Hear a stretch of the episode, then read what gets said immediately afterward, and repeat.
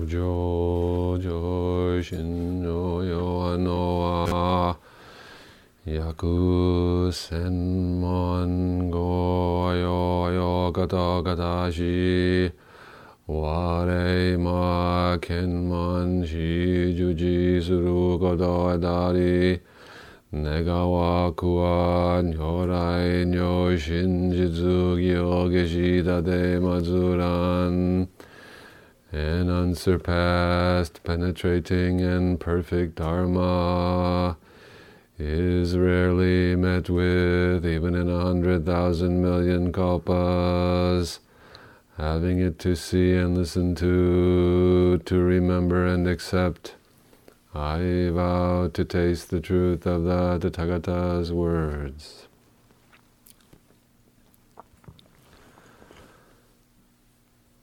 Well, good evening, everybody. How are you? Well, I hope. I'm going to uh, introduce myself. Someone s- said uh, that it would be a good thing to do. So, um, my name is Norman Fischer. I live nearby in Muir Beach. How's the sound? Good? Too loud. How's that? Okay. Uh, I, uh, for many years, uh, practice have practiced with the Zen Center, San Francisco Zen Center, Green Gulch, and Tassajara. And I was abbot of the Zen Center uh, until 2000, February of 2000, when I retired as abbot of Zen Center. And now I uh, am teaching through a very small organization called Everyday Zen Foundation. And I left some literature out there. You can look and see what I'm doing. Also, uh, writing uh, prose books and lots of poetry, and generally loafing and enjoying life. So I feel uh, very uh, honored and happy to be here tonight. I've spoken here once or twice before and always enjoyed it. But I always feel like when I come here, I, I should give a Zen kind of talk uh, because uh, for variety, you know, because you don't usually get Zen talks here. So tonight, uh, I wanted to talk about my favorite subject, uh, emptiness. I thought it would be interesting to talk about emptiness. A few months ago, uh, I attended His Holiness Dalai Lama's teachings in uh, Mountain View. Maybe some of you did as well. and he spoke there on the Heart Sutra. And the Heart Sutra is a brief uh, Buddhist text that is a kind of shorthand synopsis of all the teachings on emptiness. So, inspired by his teachings, which were really wonderful, I, uh, I want to take up that subject this evening. Actually, a few uh, months ago, somebody was writing, uh, somebody sent me a message. They were writing a textbook on Buddhism, a college textbook.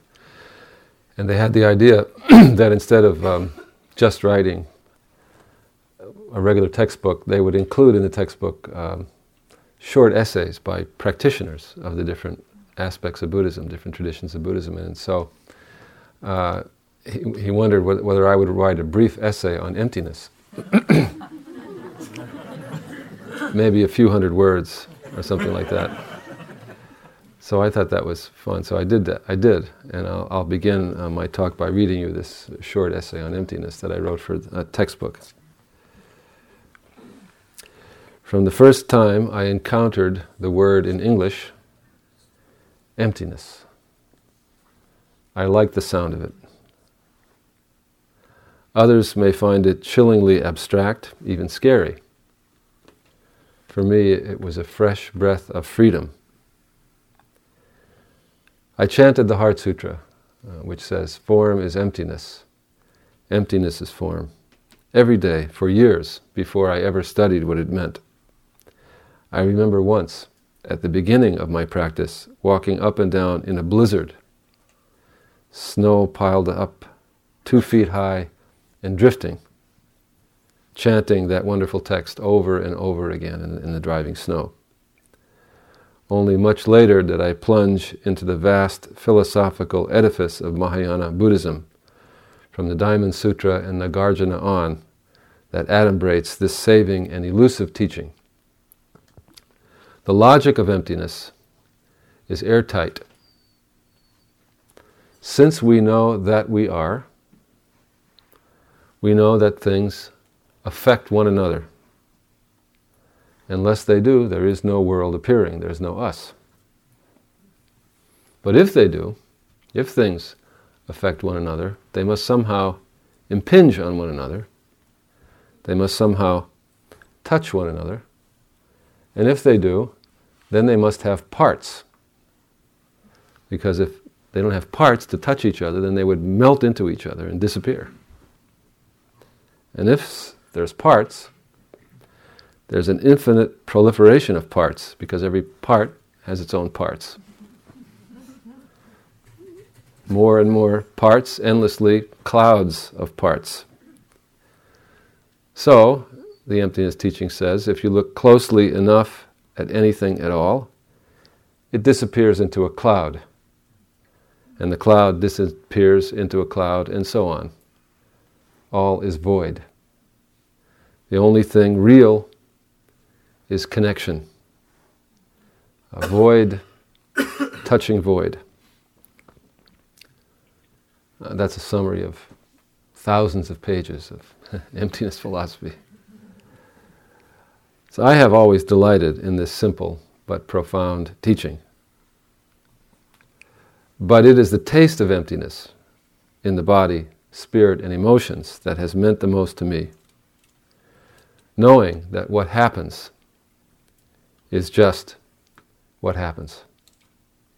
My body, my thoughts, my emotions, my desires and hopes, this is the stuff that makes up my life, but it can't ever be desperate because I know it's a cloud. That cloud is all that I am. It is my freedom to soar, my connection to everything. I can float in it and watch it form and reform in the endless sky. This doesn't mean I'm disconnected from life. Quite the contrary. I know that there is no way not to be connected, no person or place or thing that is beyond my concern. When I practice meditation, I rest in emptiness. My breath goes in and out. A breath I share with all who have lived and all who will live. The great rhythm that began this world of physical reality and that will never cease, even when the earth is gone. It's nice in the pre dawn hours to sit sharing that widely, knowing that this zero point underlies all my walking and talking and eating and thinking all the day through. Is it? They say that wisdom, which is the faculty that cognizes emptiness, they say that wisdom and compassion are like the wings of a great bird holding both in balance against the wafting winds allows you to float, enjoying the day. Really, though, the two wings are one wing. Where you can appreciate the flavor of emptiness on the tongue, you know immediately that love is the only way, and that everything is love and nothing but love. What a pleasant thing to hold in mind all problems, all joys, all living, all dying. It's love. So that's my little essay on emptiness. So, uh, His Holiness uh, held forth for three full days on the subject of emptiness, uh, teachings in the morning and in the afternoon. And I want to just uh, tonight speak about one small part of what he mentioned, a teaching that he called the Four Seals of Buddhism. And this is a really good way, I think, to study emptiness because uh, the four seals that he spoke about uh, really encompass the, emp- the, the, the uh, essence of Buddhism in all the traditions. So the three, uh, the four seals, some of you maybe are familiar with the three marks. The four seals, it turns out, are the, just three marks plus nirvana, making four. Impermanence is the first one. Suffering is the second one. Uh, no self, or, or emptiness in this case, is the third one, and the fourth one is nirvana, the four seals of Buddhism. So I want to say a little bit about each one.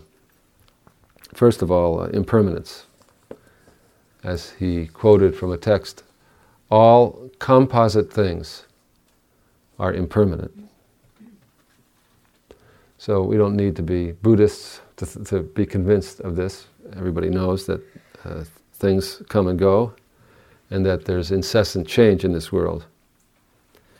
You don't even have to do spiritual practice to notice that. But there's two problems uh, with this. First of all, even though we know that things are impermanent, we don't really understand thoroughly and think through for ourselves in our lives the actual implications of impermanence. That's the first problem. We know things are impermanent, but we really haven't grasped all the implications of this. And secondly, even if we have grasped the implications of impermanence, we don't live that way. We don't live based on impermanence and the implications of impermanence. We actually live as though the world were not impermanent, as though we ourselves were somehow eternal, even though we know better. Actually, we live, we live as though we, we were eternal. So, this is actually a fairly big problem. you know, to be living in a world that is not the world that we're actually living in. This creates many complications, many problems. We're, we're actually making up a world and then we're frustrated because the world that we've made up is not cooperating with our designs. And we're wondering, what's the matter? Why isn't it working? So, first of all, we have to ask ourselves how exactly are things impermanent? Well, when you think about it, it's not that things are there and then later on they're not there, although that's how we think of it. That really isn't how it is. The truth is that things are constantly in a state of disappearing. They don't abide and then disappear later. They're constantly disappearing, gradually disappearing. It's not that there's one cause that makes things appear and then later on another cause comes and makes them disappear. There's just one cause. In other words, that things are at all is the reason that they are not. I remember uh, once in a class, a professor of Buddhism would say to the class, you know how some professors have their shticks, you know, every year they do. And he would say, uh, what is the, according to Buddhism, what is the cause of death? And people would raise their hands and say all kinds of things. And the answer was that according to Buddhism, the cause of death is birth. Which is really true. All other causes of death are quite incidental. The basic cause of death is birth. Where there's birth, definitely there's death somehow or other, some detail will come into the system to cause death. But basically, the real cause of death is birth. That things are. Is the cause for their not being. So if you follow this truly, you come to the conclusion that as soon as things come to be, at that same moment, they cease to be. That on every moment there is cessation. And we call this time. So we don't recognize this fundamental fact of being. And we like it when things that we like are there, and we don't like it when things that we like are not there anymore. So we like to persist in the idea that they're going to be there. Maybe later, sometime they won't be, but they're definitely there now. But it's not really so. It's not really so gain and loss, success and failure, birth and death, good and bad, all oppositions are both always existing at the same time. What this means, really, is that all we strive for, all we possess, and all we are, we can never and we will never have because it's ceasing all the time, just as surely as it's arriving. No wonder we feel insecure. So, this is uh, the first seal of Buddhism, uh, the seal of impermanence. Uh, the second seal of Buddhism is called the seal of suffering. All contaminative phenomena are suffering. That was the quotation from the text His Holiness gave. All contaminative phenomena are suffering.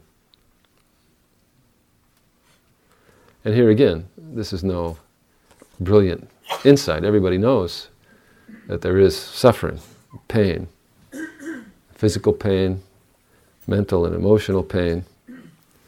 We all also realize that there's no way that you can live avoiding pain entirely.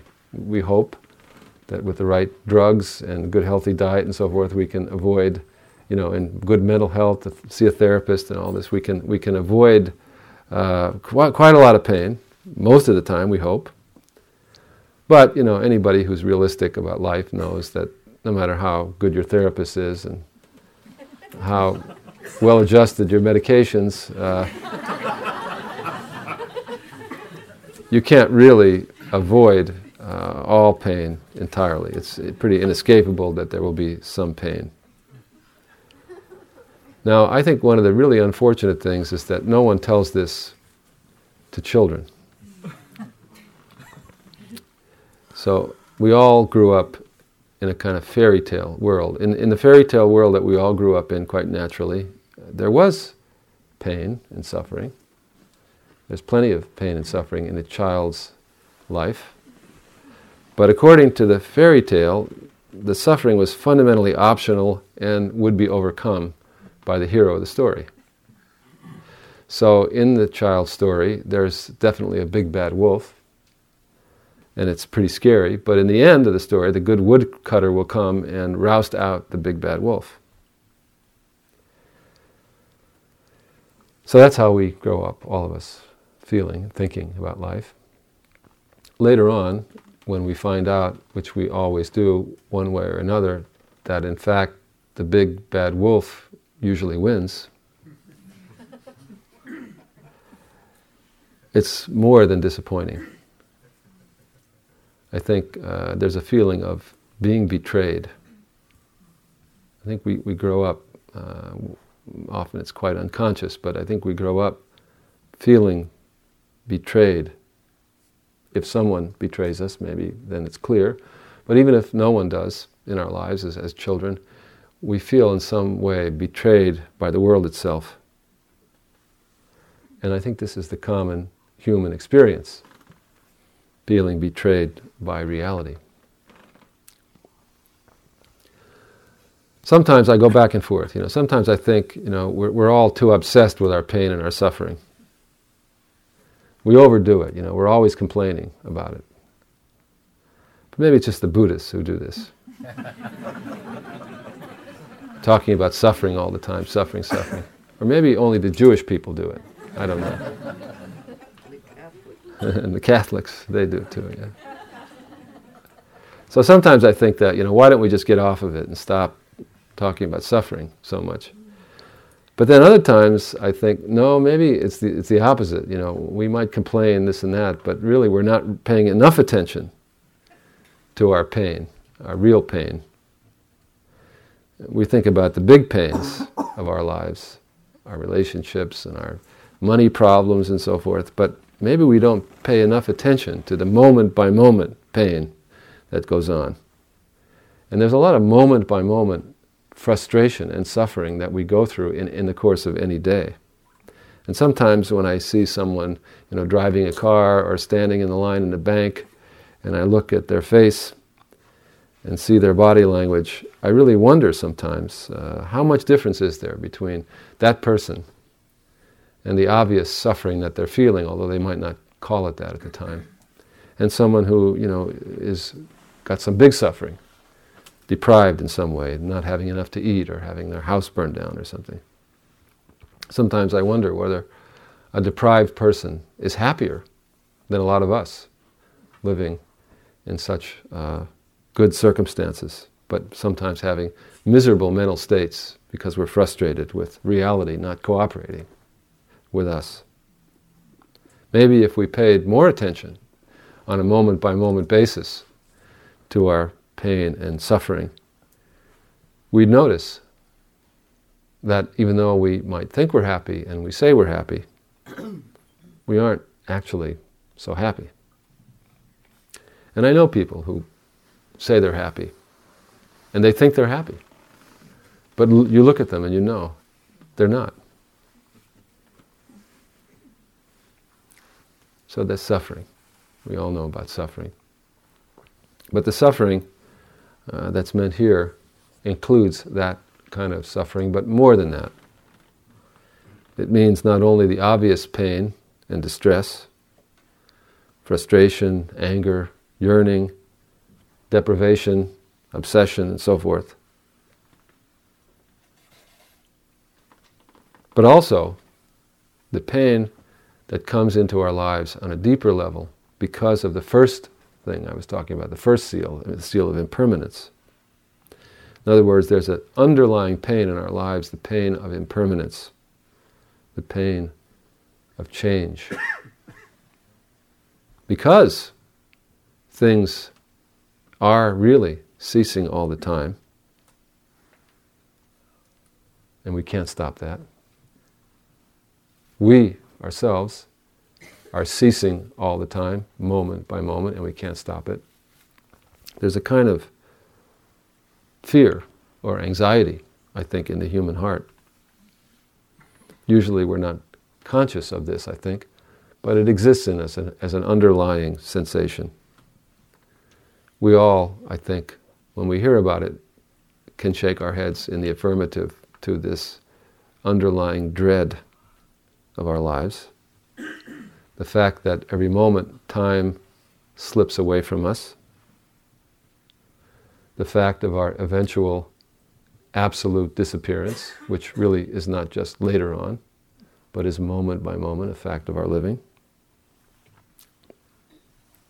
So, this anxiety about impermanence is another kind of suffering that we experience.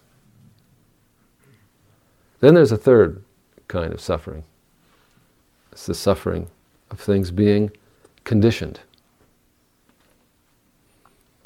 That's the nature of what is, that's the nature of this world, that it is a conditioned world, a contingent world. In other words, in the world that we live in, at every moment, everything is at the mercy of everything else. Nothing is free from conditioning. And so at any moment, without any warning, there could be a change in conditions that might very well produce something that we don't want to happen. Somewhere in a sutra, uh, His Holiness quoted this in his talk. Uh, it says, The whole world is created by mind. The whole world is created by mind. Now, this doesn't mean what it sounds like it means. It doesn't mean that things are only mental and not really existing.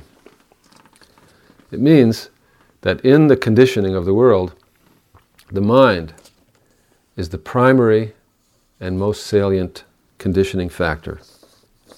Even matter, according to the Buddhist sutras, even matter is ultimately created by mind.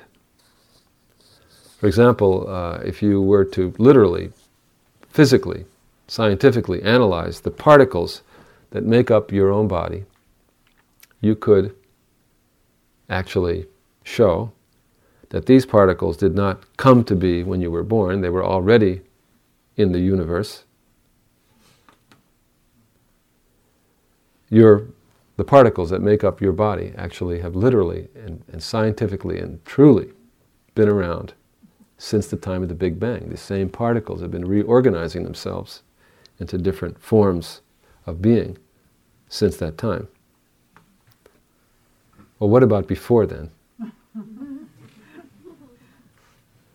well, the Buddhists would say before the Big Bang, there was mind only.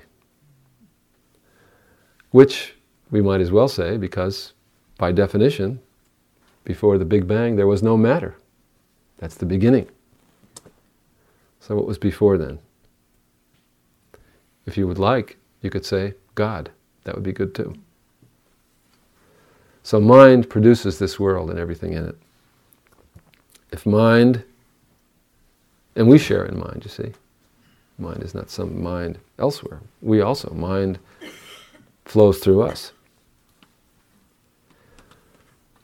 And we have some capacity to work with mind. If mind is undisciplined and confused, then mind will produce big messes. If mind is clear and accurate, then there can be some real happiness.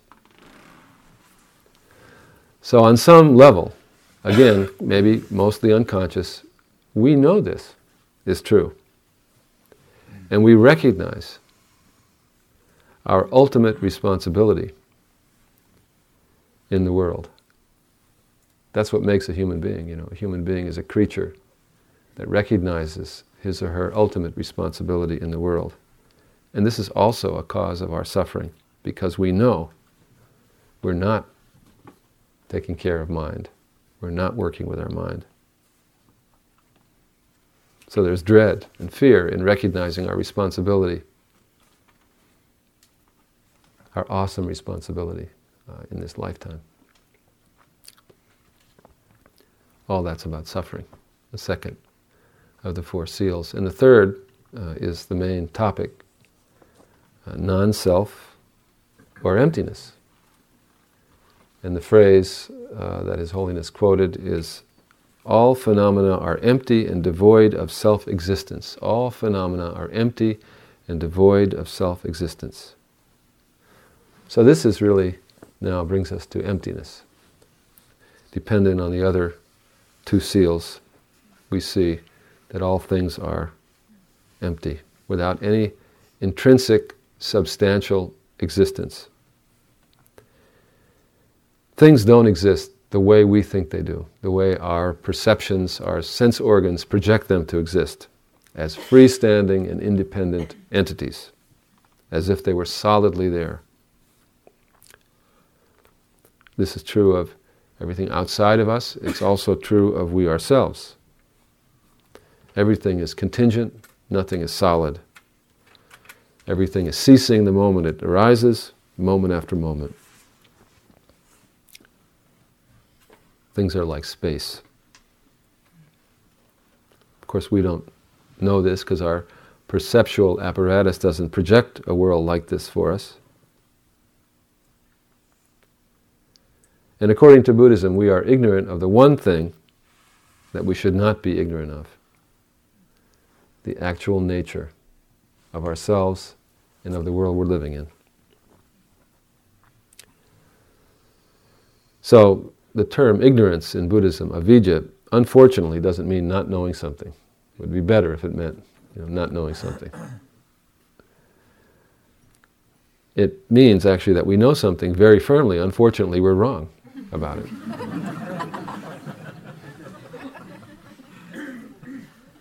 we know for sure that this world is as we think it is, and we're absolutely wrong about that. And because of being wrong about it, we're, we're really making trouble, you know, right and left for ourselves and all around us. So the better translation, maybe than ignorance, is misknowledge, wrong knowledge. And to do spiritual practice, not only meditation practice or Buddhist practice, but I think any kind of spiritual practice, is a process of coming to see for ourselves and to experience uh, on a daily basis, to be able to accept and live with the truth about how it really is with us and how it really is uh, with the world. Once we establish our lives on real assumptions, there is a great decrease in the fear and dread and anxiety that I was talking about. I hope I didn't upset you too much talking about all that fear and anxiety and dread, but it's really true, you know. But the good news is that when you when you establish your life on assumptions that are actually real and realistic, there's a tremendous decrease in this fear and dread and anxiety. And there's a spontaneous arising of much more joy and peace. As I said in my little 200 word essay on emptiness, also surprisingly, much, much more love.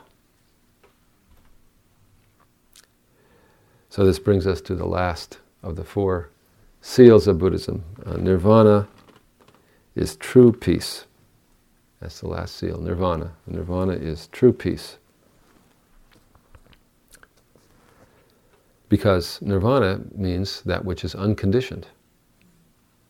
It's true peace, not flimsy, we hope so, peace.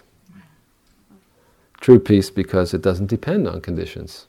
Nirvana is nirvana, cool and full of ease regardless of conditions, because it understands and sees the unconditioned nature of all conditions. So, there's a huge literature on emptiness. It's fascinating. Thousands and thousands of sutras, uh, pages of sutras and treatises. And the greatest of all uh, Bu- Buddhist sages, Nagarjuna, uh, wrote beautifully on emptiness. Uh, he wrote philosophy as profound as anything ever written in the West, except he wrote it in elegant, rhymed Sanskrit poetry, which is not easy to do. So I think he did one better than uh, Plato or Kierkegaard or Kant or anybody. But it's a funny thing, you know, why would there be thousands of pages of Buddhist metaphysics like that? After all, uh, you all know the famous uh, par- uh, story, parable uh, that the Buddha gives somewhere in the early literature, the parable of the uh, man shot with an arrow. The man is shot with an arrow and you know, he's on the point of death, lying on the ground, and uh, someone rushes up to him to pull the arrow out and save his life, and he says, oh, "Hold on a second, don't don't pull the arrow out yet, I, because I would actually like to know a few things about this arrow before you pull it out. I notice that it has a uh, wooden shaft, but I don't know where the wood is from or what exactly what kind of wood it is." And I'm wondering if you could maybe do some research and find out for me before you pull the arrow out. Also, it has feathers on the end, and I can't tell whether these are you know hawk feathers or owl feathers or wild turkey feathers from Spirit Rock or what kind of feathers they are. So I'm wondering if you could sort of figure that out, maybe do some DNA testing or something before you pull the arrow out. And also inside of my body, lodged about a quarter inch from my heart, I know there's a very sharp tip to this arrow, but is that a stone tip? Is it a metal tip? What kind of tip is it exactly? I'd like to know the answers to these questions, so please go find out for me. And then when you have found out, you know, maybe then I'll feel uh, at ease and you can pull the arrow out. And of course, uh, in, the, in the parable, Buddha says, What a ridiculous person. You know, this is not the point at all. The point is, pull the arrow out. These questions are, are really, you know, not material. When there's this kind of dire situation, you have to pull the arrow out. And the Buddha, uh, his idea was, this is what my teaching is like. It's pulling the arrow out. So I'm not concerned with metaphysics. I'm not concerned with the feathers and the shaft and so forth. It's unimportant. The important thing is to do what it takes for healing. Given all that, why would there be thousands and thousands and thousands of pages of Buddhist metaphysics on the topic of the empty nature of phenomena? You could fall asleep over and over again reading this literature. So, how, how did that happen? Well, uh, it turns out that it's a little naive to think that you can just treat the human illness without having an accurate view of the way things really are. It turns out that it's necessary to disabuse ourselves of misknowledge. Since misknowledge is in the end the cause of our suffering, we have to correct it by applying real knowledge. Because misknowledge is the, is the cause of all our suffering. In Buddhism, suffering is, means suffering of the mind, suffering of the heart and the emotions. Suffering that comes from the way we understand things. Physical suffering is not something that can be eliminated. If there's causes of illness in the body, there's going to be pain in the body, and we can't eliminate that. Even the Buddha suffered pain when he was sick. But most of our suffering isn't coming from that kind of cause. Even most of our seemingly physical suffering is caused by mind, emotional suffering. I was with a friend today who's got lots of physical pain, and he was saying to me, You know, it's not the pain that's the problem. It's my mind. You know, on a bad day, it's because I'm raging against the pain and I'm disappointed and I'm afraid and, I, and I'm worried about the future. If I just only had the pain, it would be much easier. It's not the pain. Today, I feel great. It's, I have the same pain. But for some reason today, I don't have the worry and the fear and the dread and the anger and the avoidance and all those things that make me suffer so much. Emotional suffering we have what's called afflictive emotion anger, fear, regret, greed, violence, hatred, so on. And when we exercise these emotions, no matter how justified we may be in doing so, we make stronger suffering in ourselves. And then, being kind people as we are, we tend to spread that suffering around to people next to us and far away. But what's the root of the afflictive emotions? How do they arise in the first place? They arise from clinging, clinging to ourselves, clinging to our opinions, clinging to everything that we identify with, other people and things. All of which we assume intrinsically exist. And so afflictive emotions arise like fire based on our unexamined and unconscious conviction that all these things are fundamentally there. But they're not. Because things really and truly are empty of intrinsic existence. We find this out for ourselves on our cushions, observing our breath, observing our thoughts, our feelings, observing sensations of the body, we find that out. And when we know it through and through, the afflictive emotions are much less compelling and eventually seldom arise. Instead, there's more peace, there's love, like I said before. There is just no more an immediate sense of fearing or hating or desiring that which is not intrinsically existing in the way we think it does anyway. What would be the point of grasping for air? Now, that things are empty in the way that I'm speaking of them doesn't mean that they're unreal somehow or that they somehow don't exist. They do exist. We can trust our common sense. Something is going on here. We're not in outer space. I mean, we are in outer space, but we're on the earth in outer space. And we live, in, we live in this world, on this planet, in this place. Things are definitely there. Something is definitely going on. We go to the movies and we enjoy ourselves and we understand the story, but we understand also when we walk out of the movies that our lives are something different from the movies. I hope so, anyway.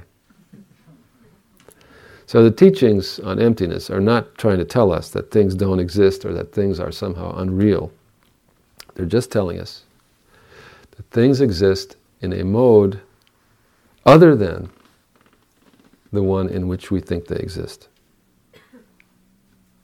They're empty of intrinsic existence and they're full of empty existence, space like existence, unfindable existence unlimited existence. You and I are fundamentally unfindable and unlimited.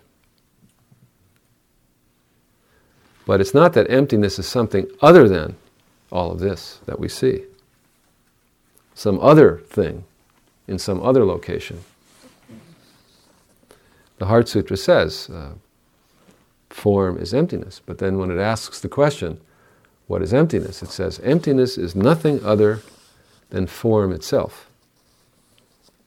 So neither form nor emptiness are anything intrinsic. They are fundamentally, as now I think the brain science is catching up to all this, things are fundamentally designations.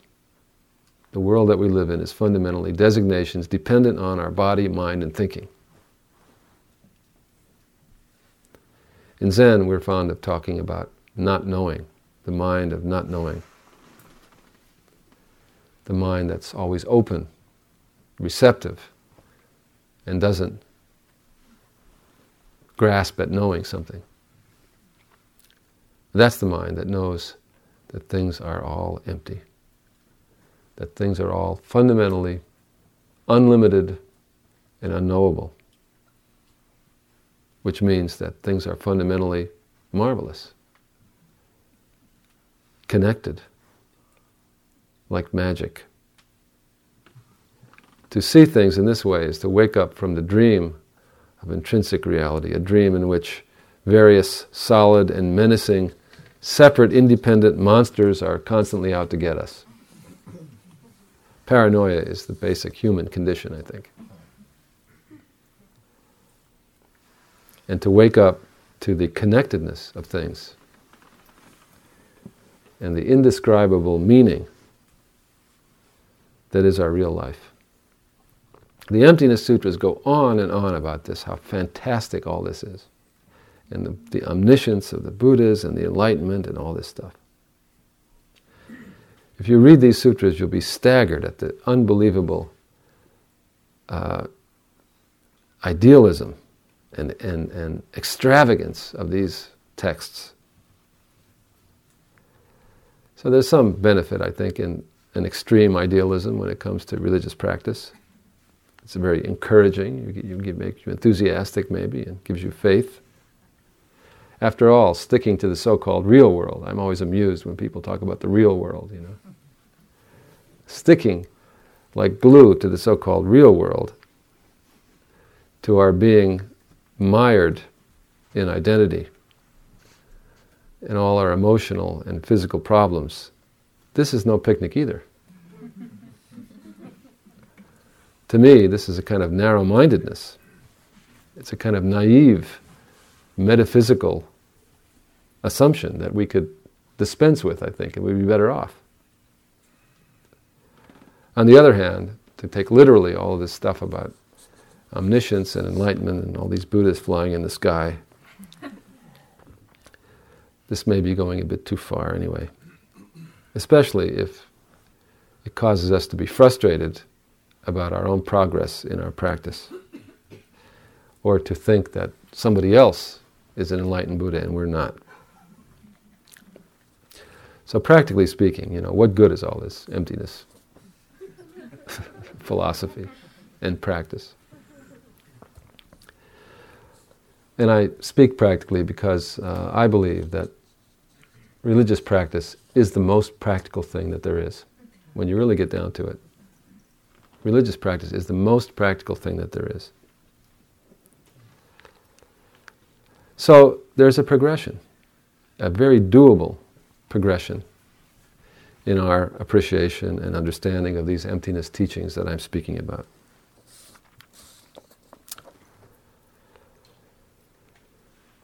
First of all, we begin with some very modest, everyday experience. This is what's good, I think, about meditation practice. It's a very modest, everyday experience.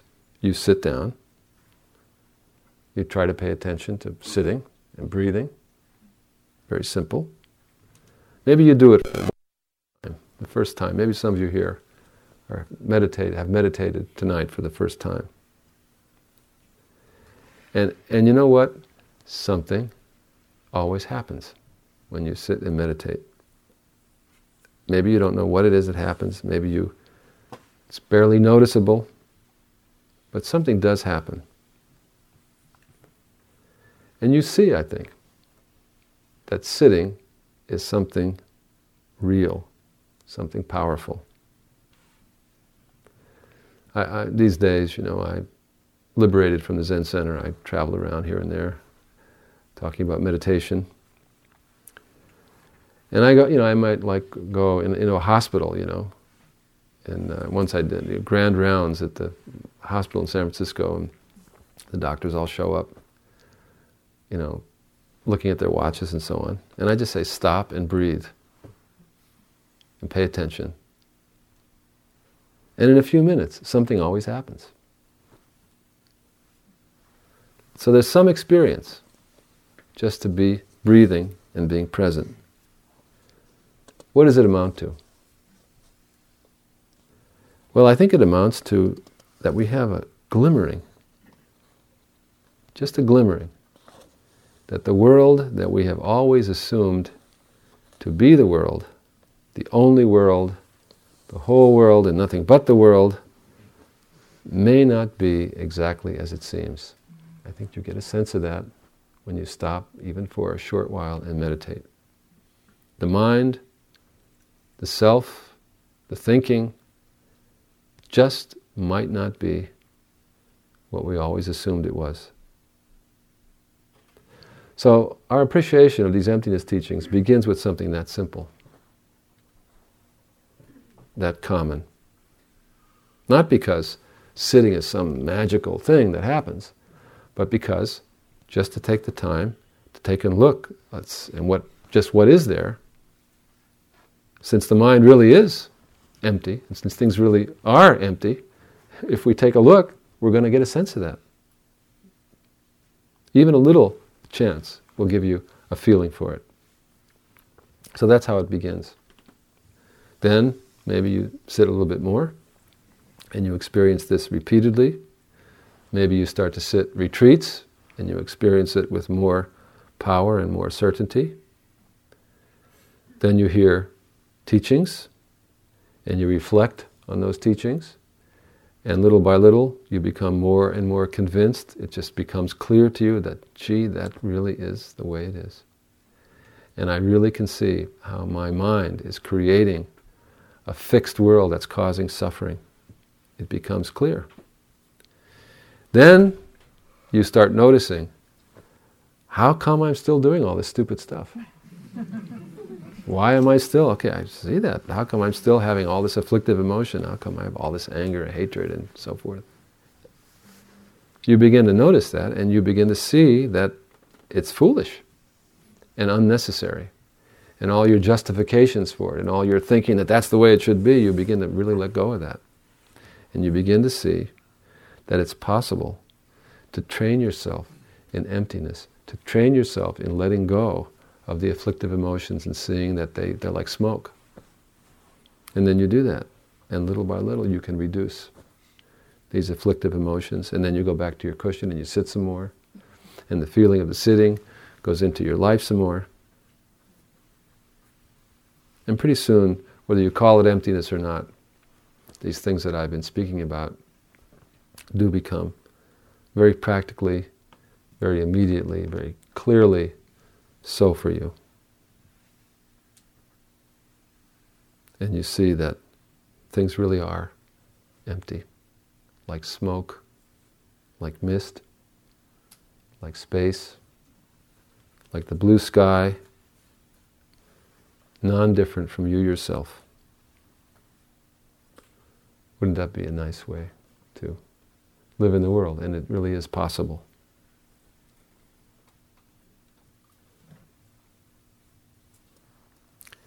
So, anyway, I went on a little longer than planned, but that's my uh, uh, words tonight about emptiness. And I hope that uh,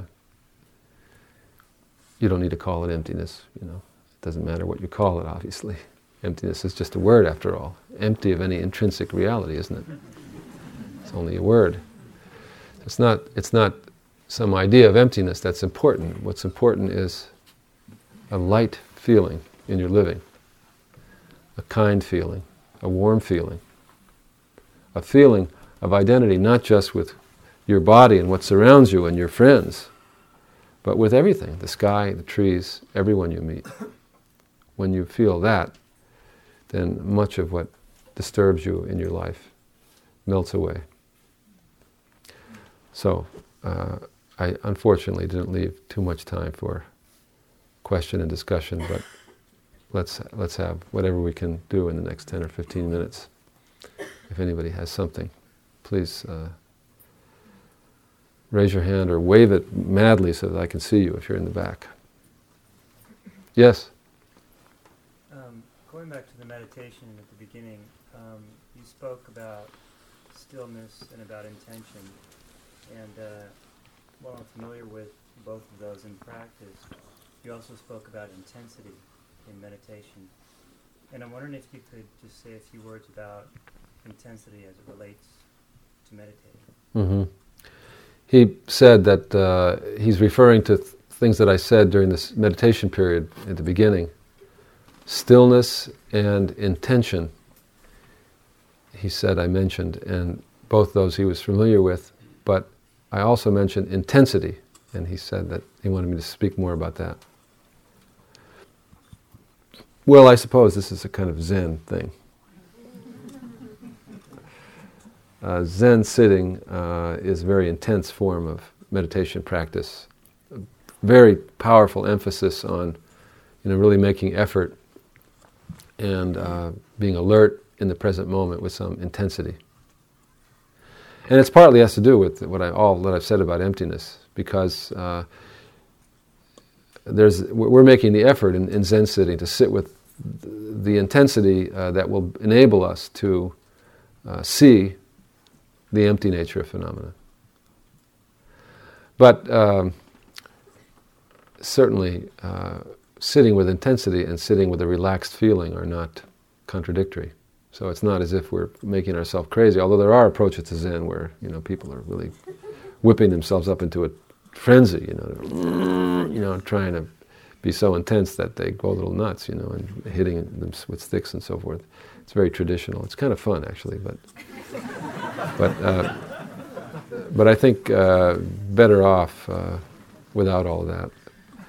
S- some uh, feeling of being intensely present and intensely alive, and at the same time uh, relaxed and calm. I think that's what we're looking looking for. So I guess I'm, I say that to kind of counteract the tendency that we may have to think of meditation as a kind of sort of species of nap. you know, like a little restful uh, interlude, little peaceful uh, time of maybe dreamlike, uh, you know, slumber. But no, I don't think meditation is. I think meditation practice is relaxing, actually, but in a more fundamental way than just sort of taking a snooze. A snooze often is not relaxing, you know, when we have huge problems like being a human being, you know. just snoozing our way through life is not going to do the trick, I think. So it's necessary to clarify, you know, what it is to be a human being, and I think to so to have some alertness and intensity in meditation practice uh, does does help. Is that clear? Yeah. Okay. Yes. Um, I just love hearing about the nirvana state of getting into that place, and when I come to meditation, I always leave with that Yeah. goal in mind, Yeah. and then I get into life. Yeah. and the intensity of life and meeting the responsibilities of the human being in so many situations. And being full of love which also means concern and caring and noticing how little of it is allotted human beings in this world in this community and paying attention to that and wanting to do something about that and being a responsible human being brings me to the opposite place of the Mhm. nirvana place. Mm-hmm. And I I don't know how to you know, I, I, I think my approach is different since I've been in a Buddhist practice for 25, 30 years. But I'm still living in that intense world. Mm-hmm. And Yeah. I, I find it very difficult unless I would give it up and go into the forest as the Buddha did Mm-hmm. and give up my children and my wife as he did with my husband. Mm-hmm. I could probably accomplish it, Mm-hmm. no doubt. But I'm not doing that. Mm-hmm. I am living in this world and taking the responsibilities of trying to make it a better world. Mm-hmm. And that's a very intense,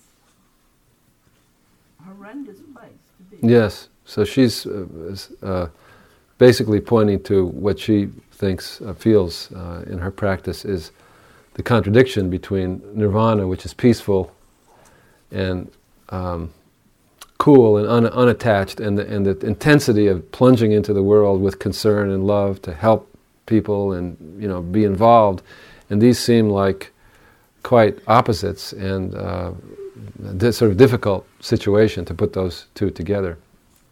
Well, uh, to make a long story short, uh, in the earliest teachings of the Buddha, it certainly looks like that. It certainly looks like there's a choice between, as, the, as it says in some of the sutras, the dusty world and uh, the world of purity, the world of nirvana, the world of pure practice. But exactly uh, with these emptiness teachings, the whole thing is turned upside down. Because uh, nirvana is empty also, just like the world. So there is actually, when we really understand the emptiness of phenomena in the way that I was speaking of it, um, that which we are concerned about is empty. Our concern itself is empty. Suffering is empty. So, because of that, uh, we can plunge into the world with you know lots of concern and lots of love and sustain the doing of that. Now, of course, this is an ideal. You know, realistically, it's difficult, uh, just as you say. But I'm sure that uh, our practice makes this possible. And I think, you know, we need to cultivate uh, we need to cultivate the understanding that meditation practice and non-meditation practice are not opposites and contradictions. There's only meditation. There's only different forms of paying attention and being alive to our life. Whether we're sitting on the cushion or getting off the cushion. One of my sayings is there's two parts to Zen practice sitting down and getting up. It's not about sitting down, it's actually about getting up. But in order to get up and plunge into the world as it really is, we have to sit down. because that's the only way that we really understand what the world is. But if we only sit down, it's, we're, we're not understanding what the world is. We have to sit down, we have to get up, and we have to begin to cultivate the understanding that getting up is sitting down, and sitting down is getting up. So we have to really work on this. And it's a long haul, but it really does, it really is possible. It means we really have to be serious and disciplined in our practice. And it means that we cannot avoid the difficulties of the world, the difficulties of love and commitment, and as you use the word responsibility. That's one of the things I was saying tonight is that we recognize we are very, we are ultimately responsible. Human beings recognize this and we have to follow up on it. And the only way that we can is to recognize the real nature of things. Then we can plunge in. So it's, it's an ongoing concern, but I think one thing is to see that it's not, that this seeming contradiction is really isn't a contradiction. And, and that's very important to kind of get that straight in our minds and then cultivate that understanding. Hmm. Thank you for that question. Yeah, it's an important question for all of us. Maybe one more and then we will be finished, if there is one more.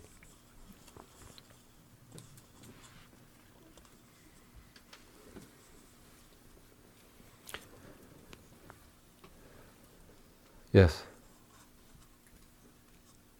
What techniques can one use to remain intense and avoid sliding into torpor and sloth during meditation?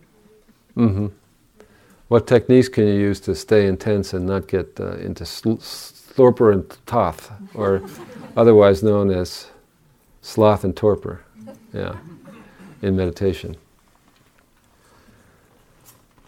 Well, uh, there are many techniques, and there are times when none of them work.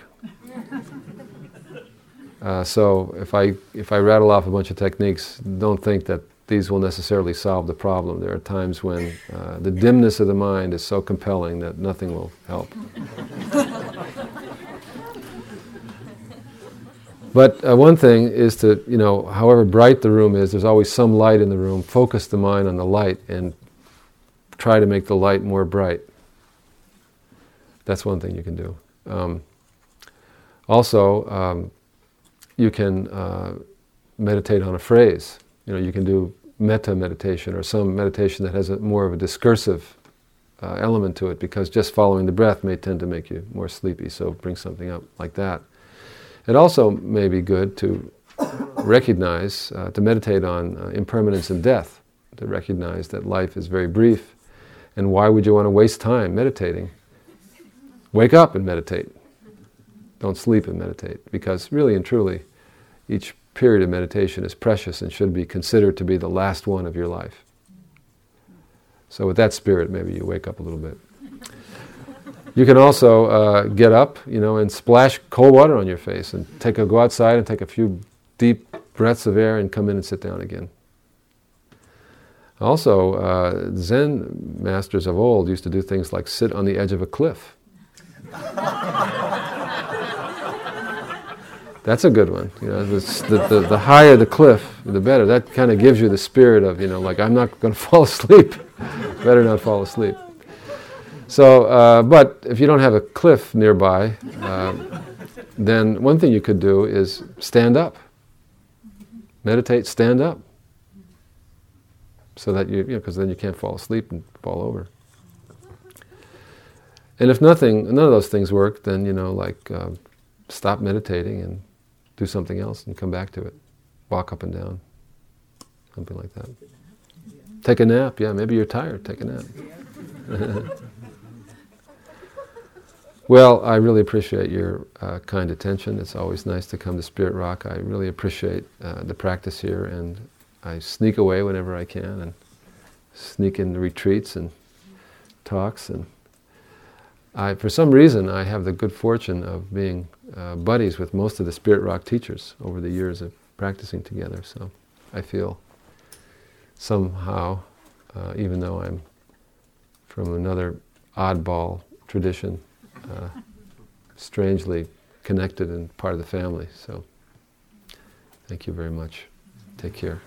I don't know. Are there more announcements or something, or is that are we finished? No.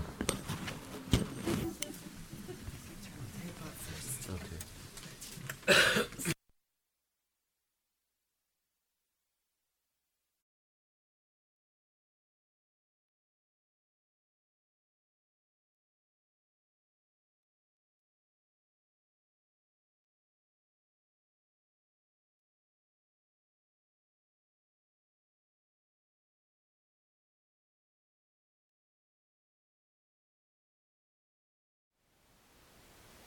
Thank you for listening.